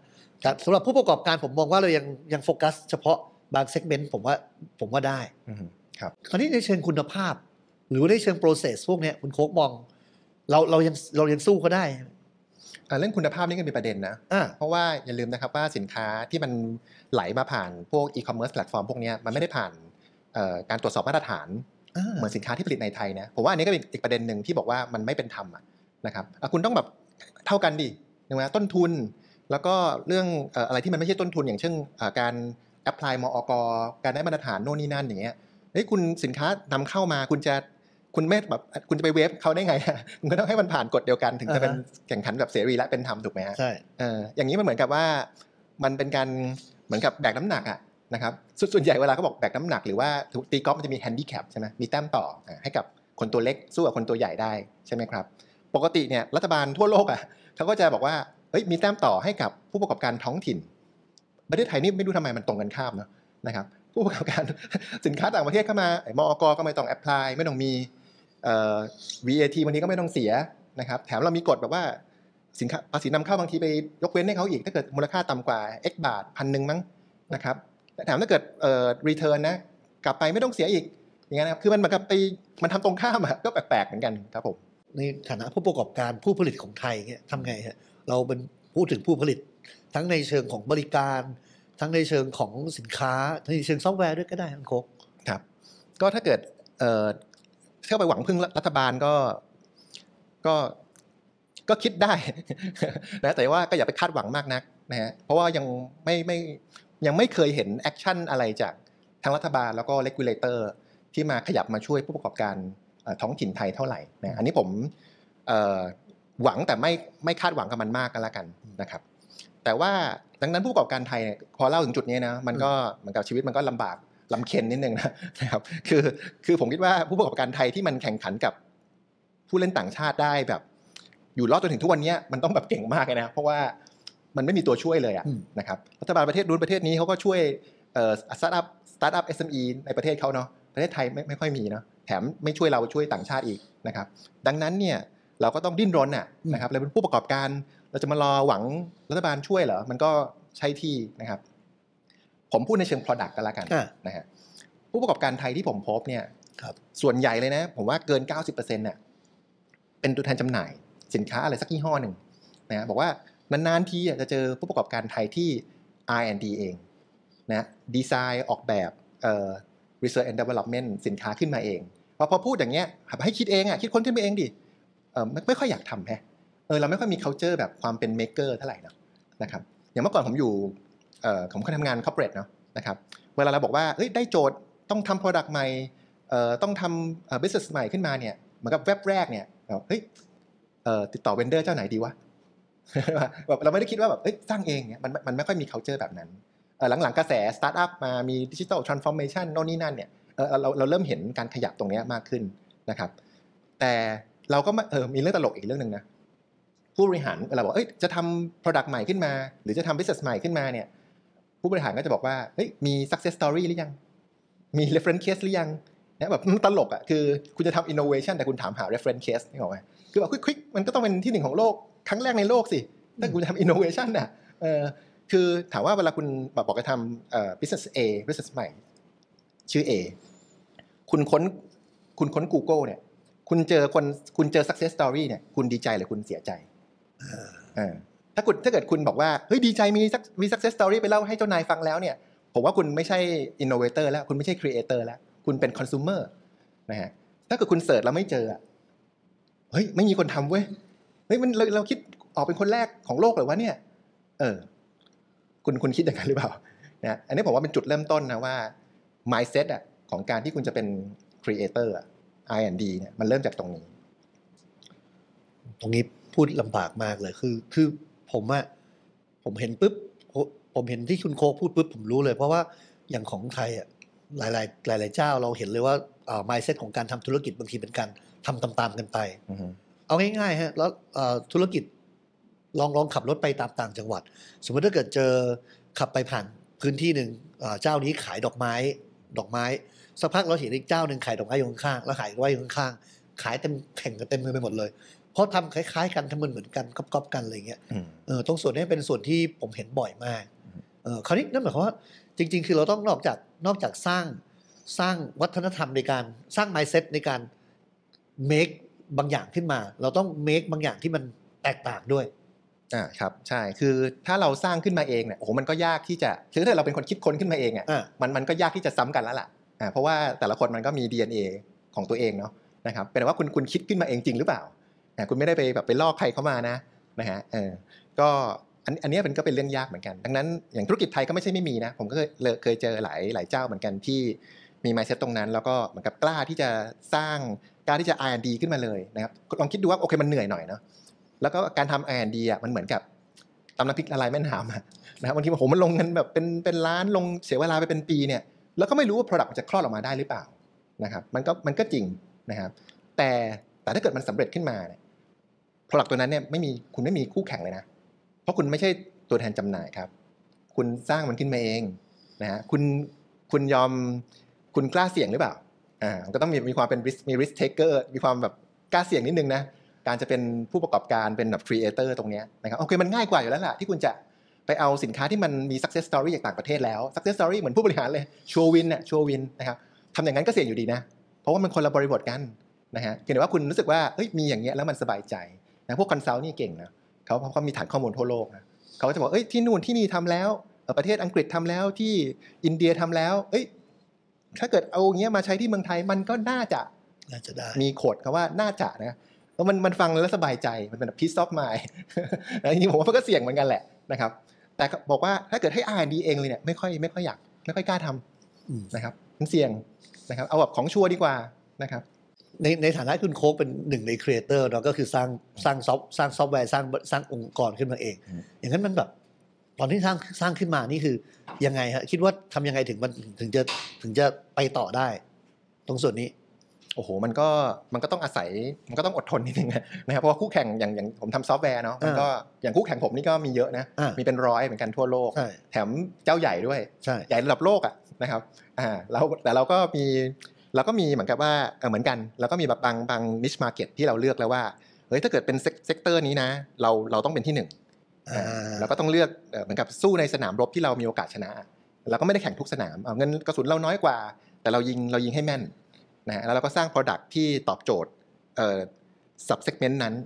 ทำให้มันดีที่สุดอะไรเงี้ยใช่ใช่อันนี้คือผมอยากบอกทางผู้ประกอบการของไทยหลายคนเลยโดยเฉพาะ โอ ท็อป เนี่ยผมเจอบ่อยมากคือหลายคนเขาอยากขายเวลาผมถามว่าขายให้ใครเขาบอกใครก็ใช้ได้ mm-hmm. ผมเจอคุณคุณยายคนหนึ่งขายยาหม่อง mm-hmm. ถามว่ายาหม่องทำอะไรบ้างแกพูดออกมาแบบสรรพคุณเยอะมาก mm-hmm. ผมจำไม่ได้สักสรรพคุณเลย mm-hmm. สุดท้ายเราก็เลยบอกบอกว่าเฮ้ยเรามาโฟกัสแค่เรื่องเดียวแล้วกันสุดท้ายเอายาหม่องได้มามามาทายที่นิ้วแล้วก็บอกว่าแก้นิ้วล็อกปรากฏว่าปรากฏว่าเทปนั้นเนี่ยแกขายแกขายได้แบบเยอะเลยฮะคำว่าเยอะนี่คือมีคนมาซื้อไปทำ โอ อี เอ็ม เลยนะฮะอ๋อครับนั่นคือนี่คือนี่คือสิ่งที่พยายามพอพยายามบอกคือจริงๆแล้วเราไม่สามารถสู้ทุกอย่างได้แต่เราหาตลาดนิชของเราที่เราเด่นขึ้นมาได้แล้วก็ขอให้เป็นเป็นอันดับท็อปๆของนิชนั้นให้ได้ครับอันนี้เขาเรียกว่า power of focus ก็คือผมก็เห็นปัญหานี้เยอะเหมือนกันนะคือบางทีเราอ่ะมักจะคิดว่าสมมติว่ามันมีมันมีเค้กอยู่ใช่ไหมเราอ่ะเราไม่อยากเหมือนกับเราอยากจะกินทั้งก้อนอ่ะอยากขายทุกคนอยากขายทุกคนอ่ะนะครับผู้ประกอบการก็จะมีความเหมือนกับเสียดายอ่ะเสียดายทั้งๆที่ยังไม่เริ่มกินเลยนะเออแต่ว่าจริงๆจะบอกว่ายิ่งยิ่งยิ่งเราไม่ยอมลดขนาดมันอ่ะยิ่งไม่โฟกัสยิ่งเสี่ยงนะยิ่งยิ่งเราตัวเล็กอ่ะเรากระสุนน้อยเราเงินทุนน้อยนะฮะเรายิ่งต้องโฟกัสต้องยิ่งต้องเลือกนะฮะบางทีเซกเมนต์ยังใหญ่ไปเลยนะแบบสับเซกเมนต์สับเซกเมนต์ของสับเซกเมนต์อีกทีนึงอ่าเพื่อเพื่อให้มันจุดตรงนั้นเริ่มต้นก่อนหรือมันจะเรียกว่าอะไรอ่ะเป็นเป็นปลาใหญ่เป็นปลาใหญ่ในบ่อเล็กอ่าหรือจะเป็นปลาเล็กในบ่อใหญ่ใช่ไหมแต่ถ้าเกิดคุณเป็นตัวเล็กๆนะคุณไม่ต้องเลือกอ่ะคุณต้องเป็นปลาใหญ่ในบ่อเล็กคุณเลือกบ่อก็คือเซกเมนต์อ่ะให้ถูกกันแล้วกันอ่าโอเคคราวนี้ในมุมผมเนาะคุณโคกเนาะคือพอคุณพอคุณเรื่องนิชคุณได้ปุ๊บเนี่ยการที่จะแบบขยายธุรกิจหรือว่าขายสินค้าได้ในช่วงแรกเป็นไปไม่ได้หรอกที่แบบกูอยู่ดีคุณจะขายเองโดยที่ไม่ใช้แพลตฟอร์มเลยยังไงก็ต้องโฆษณาใน Facebook โฆษณาใน TikTok หรือไม่ก็เข้าใน Shopee Lazada อันนี้ปกติทำไปเถอะครับเพราะผมมองว่าคือสิ่งที่เราคำพูดคำว่าเอาสมาร์ตตอนนี้มันไม่ได้หมายความว่าเราจะชนะเขามันชนะไม่ได้อยู่แล้วเพราะคู่แข่งมันใหญ่กว่าขนาดนั้นสิ่งที่เราต้องทำคือเราต้องอยู่รอดให้ได้ถึงแม้จะต้องใช้เขาก็ตามเราใช้พวกเขาเพื่อที่จะเพื่อที่จะทำให้แบรนด์เราอ่ะเป็นที่รู้จักนะฮะแต่ว่าพอพอพอเราใช้เขาเสร็จปุ๊บเนี่ยเราได้กลุ่มลูกค้ามาแล้วเราต้องทำยังไงก็ได้ให้ลูกค้ากลุ่มเนี้ยซื้อกับเราโดยตรงให้ได้อ่าครับใช่ก็เห็นด้วยนะครับคือถึงแม้จะเหนื่อยเนี่ยก็ต้องสร้างเหมือนกับร้านของตัวเองขึ้นมาใช่ผมว่ามันก็ไม่มีเหตุผลที่จะไม่ไปอยู่ในห้างสองห้างนั้นเนาะที่เป็นแพลตฟอร์มขนาดใหญ่เพราะว่าเขาโอ้โหลงมาร์เก็ตติ้งลดแรกจากแถมดึงคนเข้าห้างสองห้างนั้นน่ะมหาศาลอยู่ไม่มีเหตุผลที่เราจะไม่ไม่ไปใช้ประโยชน์จากตรงนั้นใช่เข้าไปแต่เราไม่พึ่งเราไม่ยืมจมูกคนอื่นหายใจอ่านอกจากนอกจากเราเรามองเหมือนกับเป็นมาร์เก็ตติ้งแชนแนลเฉยๆใช่แต่สุดท้ายเนี่ยเราต้องดึงให้ลูกค้าเนี่ยมาซื้อบนร้านเราเองหน้าร้านของเราเองเพราะว่าถึงตรงนั้นเนี่ยเราเราไม่ต้องแบ่งมาจิ้นใครเราเห็น Data ของลูกค้าทั้งหมดในระยะยาวเนี่ยเราเราก็จะได้เปรียบนะครับระยะสั้นอาจจะชีวิตชีวิตลำบากหน่อยนะเพราะว่าต้องทำเองหมดเลยไม่เหมือนกับเราไปใช้ชีวิตอยู่บนเปิดร้านในห้างมันง่ายนะฮะชีวิตสะดวกมีคนส่งของให้แต่มันแลกมากับอะไรจริงๆเรื่องนี้ผมพร้อมแชร์ตัวของโรงโรงโรงแรมเลยเนาะคือเวลาผมไปโรงแรมบางบางที่เนี่ยผมก็จะบุ๊กผ่าน Agoda หรือ Booking บ้างแต่คราวนี้บางครั้งผมไปที่โรงแรมปุ๊บผม walk in เข้าไปเลยผมก็บอกว่าเฮ้ย walk in มันควรจะราคามันควรจะถูกกว่าหรืออย่างน้อยต้องพอๆกับทาง Agoda ใช่ไหมผมก็จะได้ซื้อเขาเลยปรากฏว่าเฮ้ยราคาราคาหน้า walk in ดันดันแพงกว่าผมสุดท้ายผมก็ต้องยืนหน้าโรงแรมเพื่อบุ๊กผ่านผ่านแอปแล้วก็ไปให้เขาแบบเนี้ยมันไม่สมาร์ทละมันไม่ได้ละคือคือผมเคยเจอโรงแรมบางโรงแรมเอาง่ายๆเลยผมพูดให้ฟังกันแหละคือชื่อ Hop In นี่ก็เคสดีมากเพราะว่าผมก็เจอเขาผ่านทางที่อื่นนั่นแหละจองผ่านแอปอื่นแต่ว่าพอหลังจากผมเข้าไปจองปุ๊บเข้าไปพักปุ๊บเขาพาผมเข้าใน ไลน์ โอ เอ เขาแล้วเขาบอกว่าผมเป็นสมาชิกไหมเสร็จแล้วถ้าเกิดผมเป็นสมาชิกเขามีสิทธิ์ว่าต่อไปถ้าเกิดคุณมาเช็คอินเนี่ยคุณสามารถ early check in ได้หลังจากนั้นผมไม่เคยผมไม่เคยจอง Hop In ผ่านแอปใดอีกเลยผมจองผ่านตรงๆเลยนั่นหมายความว่าไอ้สามสิบเปอร์เซ็นต์หรือสามสิบห้าเปอร์เซ็นต์ที่เขาต้องจ่ายให้กับทางแอปทั้งหลายเนี่ยไม่ต้องจ่ายละผมผมให้เขาตรงๆไม่ต้องเสียซึ่งเป็นแบบนี้ฮะคือผมมองว่าไม่ได้หมายถึงตัวโรงแรมอย่างเดียวเนาะหมายถึงสินค้าหลายๆอันด้วยคุณใช้แอปพวกนี้ใช้เอโคซิสเต็มของต่างประเทศเนี่ยใช้ไปเลยฮะแต่ว่าหลังจากลูกค้าเข้ามาอยู่กับคุณแล้วทำยังไงก็ได้ให้เขาสามารถเข้ามาซื้อกับคุณเองได้นะฮะโดยจริงๆไม่จำเป็นต้องใช้ pricing ด้วยซ้ำจริงๆแล้วผมพร้อมที่จะพร้อมที่จะจ่ายเงินเท่าเดิมนะแต่ว่าผมได้ privilege หรือสิทธิ์บางอย่างเพิ่มขึ้นมาที่มันไม่ได้จากการซื้อจากแอปอ่ะตรงส่วนนี้มันคือผมมองว่าประเด็นคือคุณรู้ไหมคุณมี data พอไหมที่คุณจะรู้ว่าลูกค้าอยากได้อะไรมันกลับมาเรื่องแบบว่าคุณมี data เพื่อที่ว่าคุณจะได้สร้างตัดสินใจทางธุรกิจได้สมาร์ทขึ้นครับผมคือผมคิดว่าสุดท้ายอ่ะมันก็ต้องกลับมา พื้นฐานเนาะคือ back to basic อ่ะคือในระดับประเทศอ่ะเราก็ต้องคิดก่อนว่าอุตสาหกรรมที่มันเป็นระดับมีความสำคัญระดับโครงสร้างพื้นฐานน่ะสำคัญสำหรับอนาคตประเทศไทยอ่ะนะครับซึ่งปัจจุบันมันเปลี่ยนไปแล้วเนาะมันจะเป็นเราพูดถึง e-commerce เราพูดถึง payment เราพูดถึง digital ไอ ดี เราพูดถึงโครงสร้างพื้นฐานยุคใหม่ยุคแห่งอนาคตนะ blockchain อะไรพวกนี้นะครับพวกนี้มันต้องเป็นมันต้องเป็นของคนไทยคุณคุณต้องสร้างเองคุณต้องไม่พึ่งพาจมูกคนอื่นหายใจนะครับมันเป็นไปได้ไหมว่าแอปพวกนี้ธุรกิจพวกนี้เราจะสร้างขึ้นมาเองนะฮะผมยกตัวอย่างนะฮะแชทเนี่ยเราใช้อะไรคนไทยใช้ไลน์ไลน์นี่ของคนไทยไหมไลน์นี่ของอาจจะเป็นลูกครึ่งญี่ปุ่นเกาหลีเนาะนะครับประเทศอื่นก็เป็นอย่างนี้หรือเปล่านะฮะอย่างเวียดนามเนี่ยก็มีซาโลนะฮะเป็นโลโก้แชทแอปประเทศเขาเนี่ยมีเหมือนกับให้แต้มต่ออ่าอย่างทำพวก government service บางอย่างเนี่ยบริการของรัฐบาลบางอย่างเนี่ย access ได้จากแอปซาโลเท่านั้นนะอ่าถามว่าอย่างนี้อย่างนี้แข่งขันไม่เป็นธรรมหรือเปล่ากับกับกับแชทประเทศอื่นสมมติ WhatsApp เงี้ยหรือ Facebook Messenger เงี้ยนะเขาบอกเอ้ยเขาอยากได้เหมือนกันน่ะรัฐบาลเขาบอกไม่ให้ให้เฉพาะโลโก้แอปเจ้านี้ไอ้อย่างนี้ไม่เป็นธรรมหรือเปล่าไม่เป็นธรรมมาแหละใช่ไม่เป็นธรรมไม่เป็นธรรมแหละมันของประเทศเราไงมัน justify ได้อยู่แล้วก็รัฐบาลบอกก็ผม support ผู้ประกอบการผู้ประกอบการท้องถิ่นน่ะใช่ประเทศไทยไม่ค่อยมีอะไรอย่างนี้เนาะนะครับพอพูดถึงไลน์นี่ไปคือเห็นได้ชัดเลยว่าพอคนไทยใช้ไลน์กันเยอะมากเพราะเวลาเราคุยกันคุยกันผ่านไลน์แล้วตอนนี้คือพอคนใช้เยอะปุ๊บเขาสามารถสร้างมันนี่จากตรงนี้ได้ตอนนี้ไลน์เปิดเปิดบริการเรื่องเกี่ยวกับมันเรื่องเงินละสามารถกู้เงินยืมเงินอะไรเงี้ยอยู่ในนั้นได้นั่นหมายความว่าเขาก็ถึงรากหญ้าเลยนะเขากลายเป็นแบงก์เล็กๆในระดับที่รากหญ้าใช้ตังกันก็เป็นซุปเปอร์แอปไปแล้วใช่ตอนนี้นั่นหมายความว่าการยืมเงินโอนเงินกู้เงินมันเกิดในระดับระดับเล็กๆขนาดนี้แล้วอะไรเงี้ยแล้วเงินมันไหลไปเท่าไหร่ครับถามว่าไลน์เนี่ยไลน์ก็ดีนะเป็นแอปที่ดีแล้วคนไทยเนี่ยมีพฤติกรรมชอบแชทชอบชอบแชทนะฮะคือจะถามว่าไลน์เนี่ยเป็น market share อันดับหนึ่งเป็นแอปแชทหลักของทุกประเทศหรือเปล่าก็ไม่ใช่เนาะนะครับตอนนี้ก็มีแค่ญี่ปุ่นไต้หวันมั้งแล้วก็แล้วก็ไทยนี่แหละนะประเทศอื่นเขาก็มีแชทแอปก็อาจจะเป็นยี่ห้ออื่นบ้างหรือบางทีก็เป็นโลโก้อย่างรัสเซียก็ของตัวเองอย่างของเกาหลีเนี่ยก็เป็นคาคาโอใช่ไหมฮะจีนวีแชทใช่ไหมเวียดนามซาโลอย่างเงี้ยมันก็เรื่องมันมันเกิดขึ้นได้มันเป็นไปได้นะครับหรืออย่างอีคอมเมิร์ซก็เช่นกันเนาะทุกประเทศมัน Lazada Shopee หรือเปล่านะครับอย่างของอินโดที่เราพูดไปก็เบอร์หนึ่งเบอร์สองของเขาเนี่ยก็เป็นโลโก้เนาะนะโทโคพีเดียตอนนี้รวมกับโปรเจกต์ละแล้วก็มีบุคลาภักษ์นะครับที่เป็นโลโก้เช่นกันโอ้โฟลเดอร์ของบุคลาภักษ์เนี่ยผมเคยเคยเจอนะนะเคยมีโอกาสที่ไปวิสิตประเทศเขาแล้วก็ไปฟังเขาพูดนะครับผมก็เคยยกมือถามนะถามโฟลเดอร์เขาเลยว่าเอ๊ะอยู่รอดจากสงครามราคาของต่างประเทศที่มันทะลักเข้ามาได้ยังไงแต่ผมสงสัยมากเลยเขาคนอินโดเก่งกว่าคนไทยหรือเปล่าวะอะไรเงี้ยนะครับเขาตอบง่ายๆมากเลยอ๋อรัฐบาลตั้งกำแพงภาษีครับผมฟังแล้วเกาหัวเลยนะครับคือแบบเฮ้ยเออมันก็คำตอบมันซิมเพิลอ่ะไม่ทำไมประเทศประเทศเราเออไม่ทำบ้างนะครับเออมันก็แปลกเนาะแล้วถามว่าโฟลเดอร์เขาแบบโอ้โหจบฮาร์วาร์ดจบ เอ็ม ไอ ที แล้วบินกลับมาทำหรือเปล่าอบุคลาภักษ์นะไม่เลยฮะบ้านๆเลยถ้าเป็นประเทศเราก็เหมือนกับเด็กจบเทคนิคอ่ะสามคนโฟลเดอร์เป็นเทคสามคนเลยนะเออสร้างขึ้นมานะครับบ้านๆเลยนะครับเป็นเบอร์สองครับตอนนี้เป็นยูนิคอร์นเรียบร้อยแล้วครับโอเคงั้นคราวนี้ผมขอขอสรุปเลยเนาะเพราะว่าจริงๆเราคุยมาได้พอสมควรละตอนนี้ทางผู้ฟังจะได้เข้าใจว่าจริงๆอ่ะเราคุยกันมาเรื่องสงครามสงครามล่าอาณานิคมซึ่งสิ่งที่เรากำลังคุยอยู่ก็คือว่าตัวตัวเอโคซิสเต็มของเราอ่ะในเชิงดิจิทัลเราเนี่ยมันเป็นต่างชาติเกือบทั้งนั้นเลยจริงๆแค่ว่าทั้งนั้นเลยก็น่าจะได้เพราะว่าเป็นโซเชียลมีเดียเราใช้กันอยู่ก็ต่างชาติทั้งหมดอีคอมเมิร์ซแพลตฟอร์มอีคอมเมิร์ซเพลสทั้งหลายที่เราใช้อยู่นะฮะตัวแชทที่เราใช้อยู่อ่าตัวเรียกเรียกรถแท็กซี่การ delivery ส่งของคือมันมันกลายเป็นว่าตอนนี้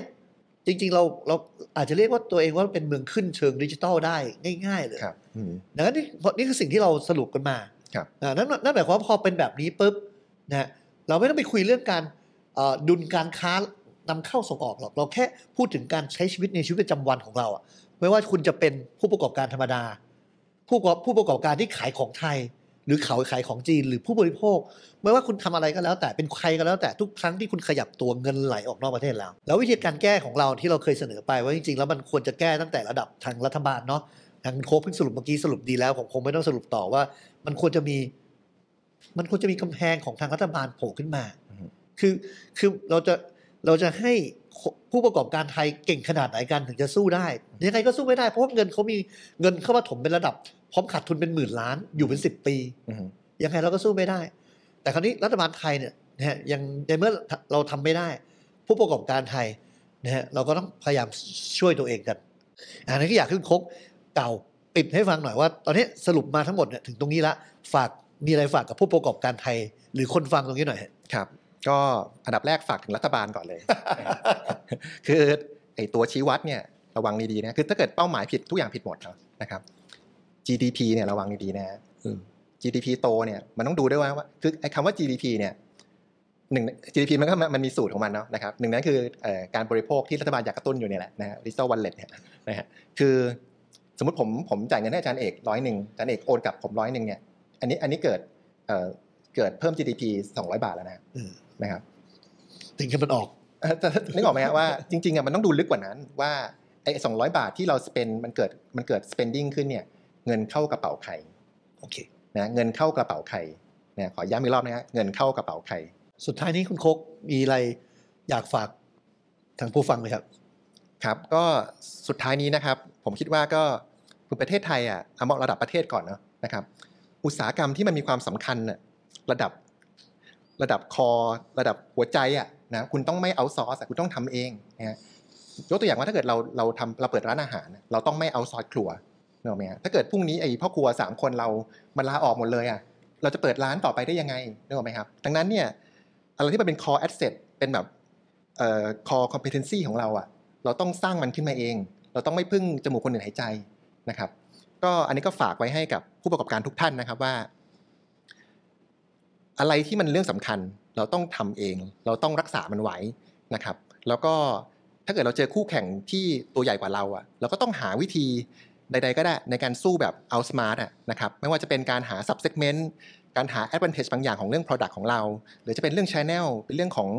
กลยุทธ์อะไรก็ตามนะครับก็ฝากไว้เท่านี้ครับผม You're listening to Outsmart the Best podcast